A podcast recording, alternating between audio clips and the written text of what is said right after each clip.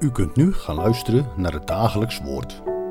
Dit is iedere maandag tot en met vrijdag om 10 uur, 3 uur en s'avonds om 7 uur. Deze meditatie wordt verzorgd door dominee Westland.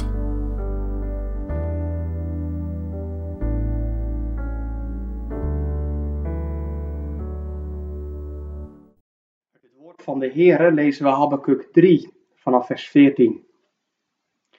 U doorboorde met zijn eigen pijl het hoofd van zijn strijders. Ze stormden aan om mij te verspreiden. Zij die zich verheugden alsof ze de ellendigen in een verborgen plaats wilden verslinden. U betrad met uw paarden de zee, de schuimkoppen van grote wateren. Ik hoorde het en mijn buik sidderde.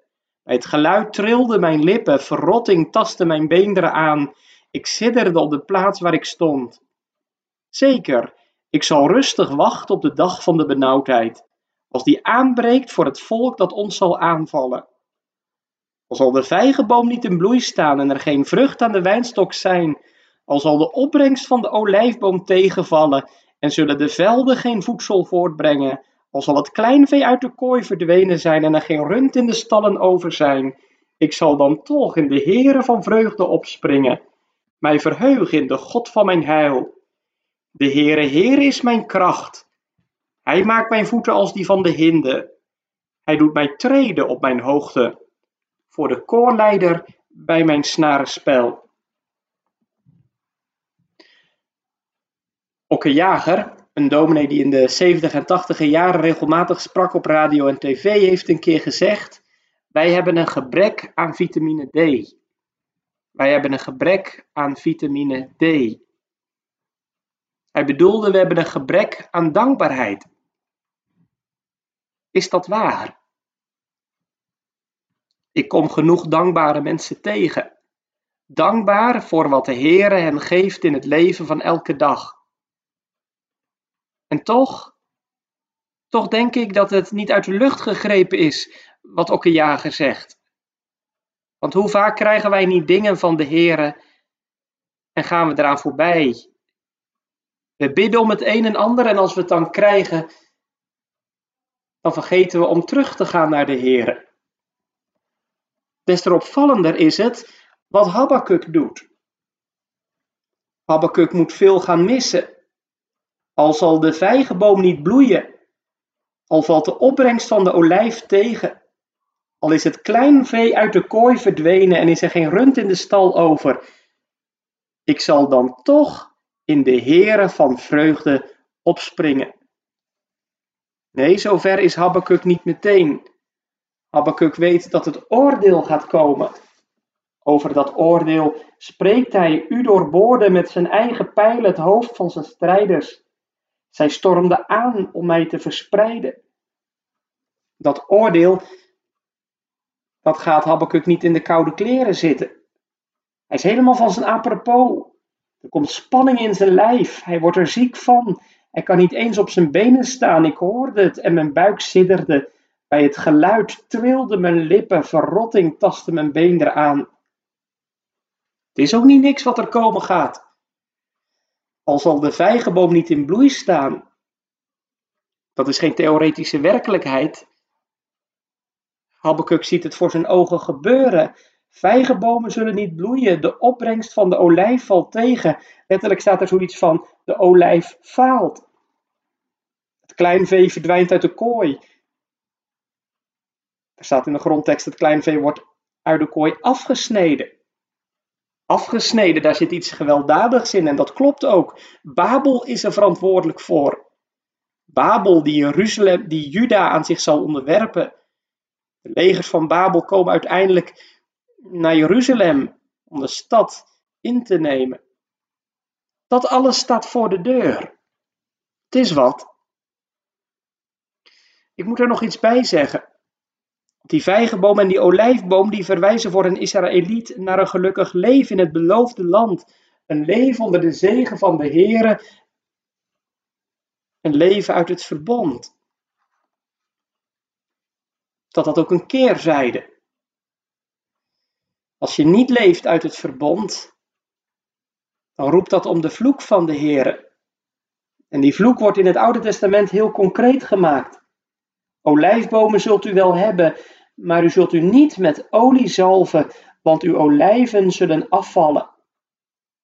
Door zo nadrukkelijk te spreken over de olijfboom die faalt en de vijgenboom die geen vrucht voortbrengt, wordt duidelijk dat de Heer zich tegen Israël keert. Niet omdat de Heer zo wispelturig is. Nee, het heeft alles te maken met Israël. Zij hebben het woord van de Heer niet gehouden.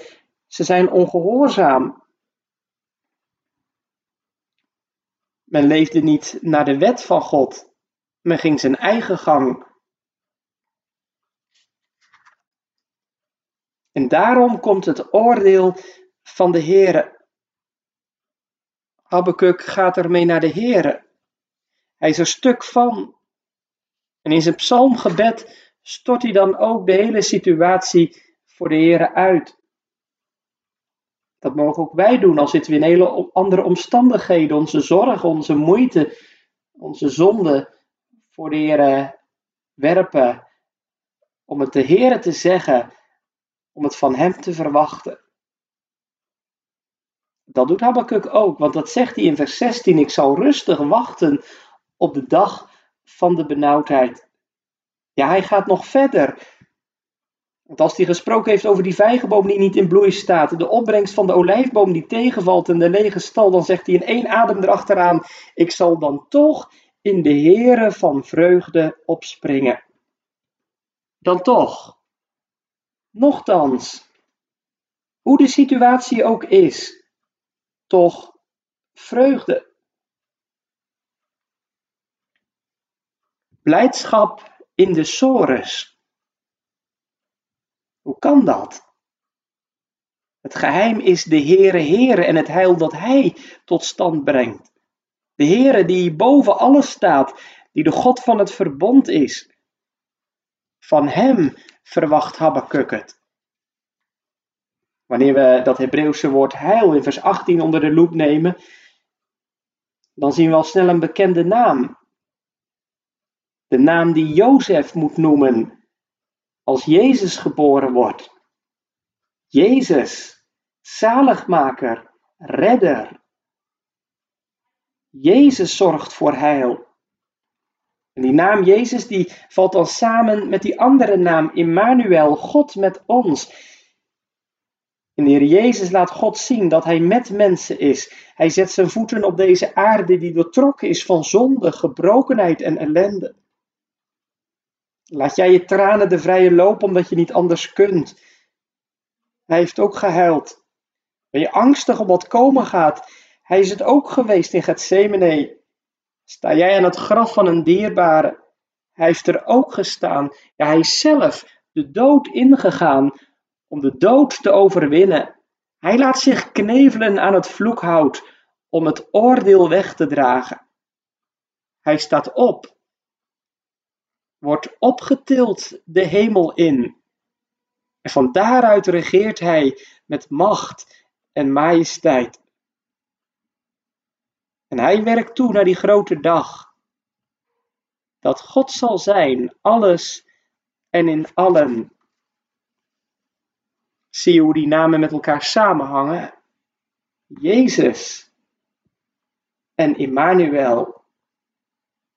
En heeft dat nu ook het vreugdevuur in je hart ontstoken?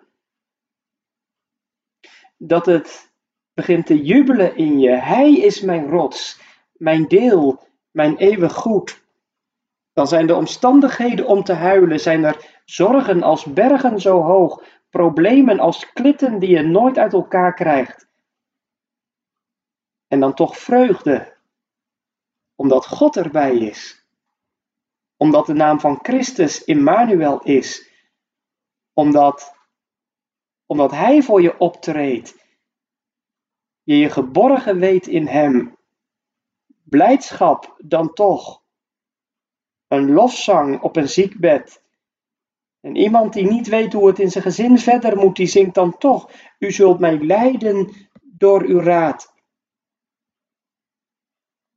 Wie zo even nog helemaal in het donker zat vanwege de aanvechting, die zingt ineens met grote blijdschap: Uw rechterhand zal redding geven. Nee, dat is niet iets wat een enkeling maar gegeven is, alsof het een soort extraatje is voor bijzondere gelovigen. Dat wil de Heer nou geven aan al zijn kinderen. Hoe dan? Het geheim zit hem in dat woordje in. Keer telkens weer terug.